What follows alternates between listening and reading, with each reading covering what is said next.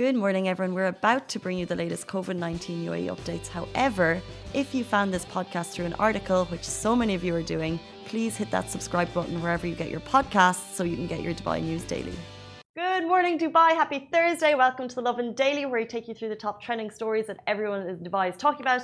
Today's uh, show is sponsored by Adidas. We'll be talking about running into the weekend, that Dubai is reopening, and there's actually a lot of great things you can do. We'll also be talking about the fact that 100 people in the last few days have been hit with fines for going to Dubai uh, Beach and breaking those guidelines.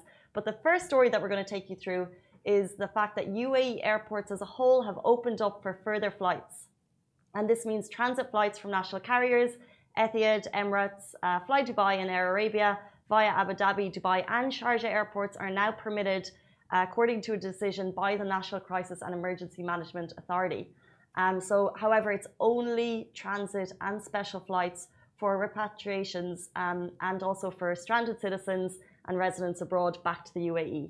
So it's worth noting that regular inbound and outbound flights are still banned as the UAE works closely with the Civil Aviation Authority and health authorities to ensure the safety of passengers and crew. These flights that we're talking about, the transit flights, are expected to resume from today, and in the next few days, further guidelines for general operational activities will be released to ensure the safety of all passengers uh, during travel. Um, so I think this is good news as we see kind of uh, the airspace around UAE open up for transit it kind of runs with the theme the fact that the city is reopening, we're returning to our new normal, and this is part of it. Um, we're, of course, still hoping there are many uh, residents stranded abroad, um, and they're obviously getting that ICA approval. Just a small update on that, by the way, of course, from June 1st, uh, it was expected that UAE residents would start returning.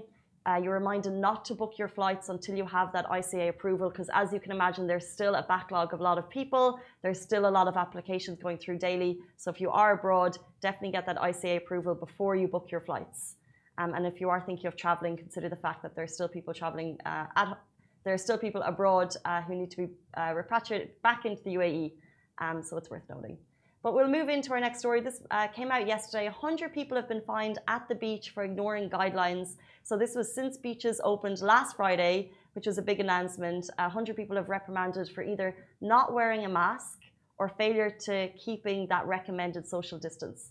So if you are going to the beach this weekend, guys, please remember you must keep a, a special distance of two meters between individuals and four meter distance between groups. And there is actually a 3,000 dirham fine for breaking those rules. Also, you do need to wear a mask at the beach um, but it's worth noting that the recent uh, face mask guidelines state that you don't need to wear a mask while swimming. So yes, you may be thinking about going to the beach this weekend. We're going to talk about an offer that you can get at one of the Dubai hotels. Uh, but just note that you should be wearing your mask at the beach, even if other people aren't wearing their masks. You should be, um, because I think there is a bit of kind of maybe confusion last weekend about whether or not you should be or not. But like I said, 100 people have been fined for not wearing masks and also commit to social distancing.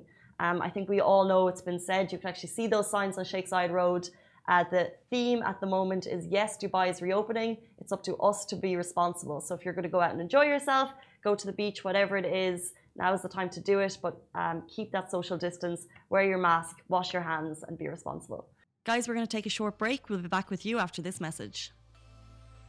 Help us to support businesses affected by COVID 19 through our Lovin Business Bounce Back campaign and share your favourite businesses with us at hello at lovindubai.com or DM us on our Lovin channels, Facebook, Insta, or Twitter. And with that, we'll lead you into the fact that yes, Dubai is officially reopening, and there's a couple of great things that we can do this weekend. One of them is, of course, hit the beach. It's free. Kite Beach, JBR open, but like I said, keep that social distance. We actually had our uh, our weekend roundup, which we haven't done in a little while, go live this morning or yesterday was written by Zainab. Thank you, Zainab, who's interning at Lovin Dubai.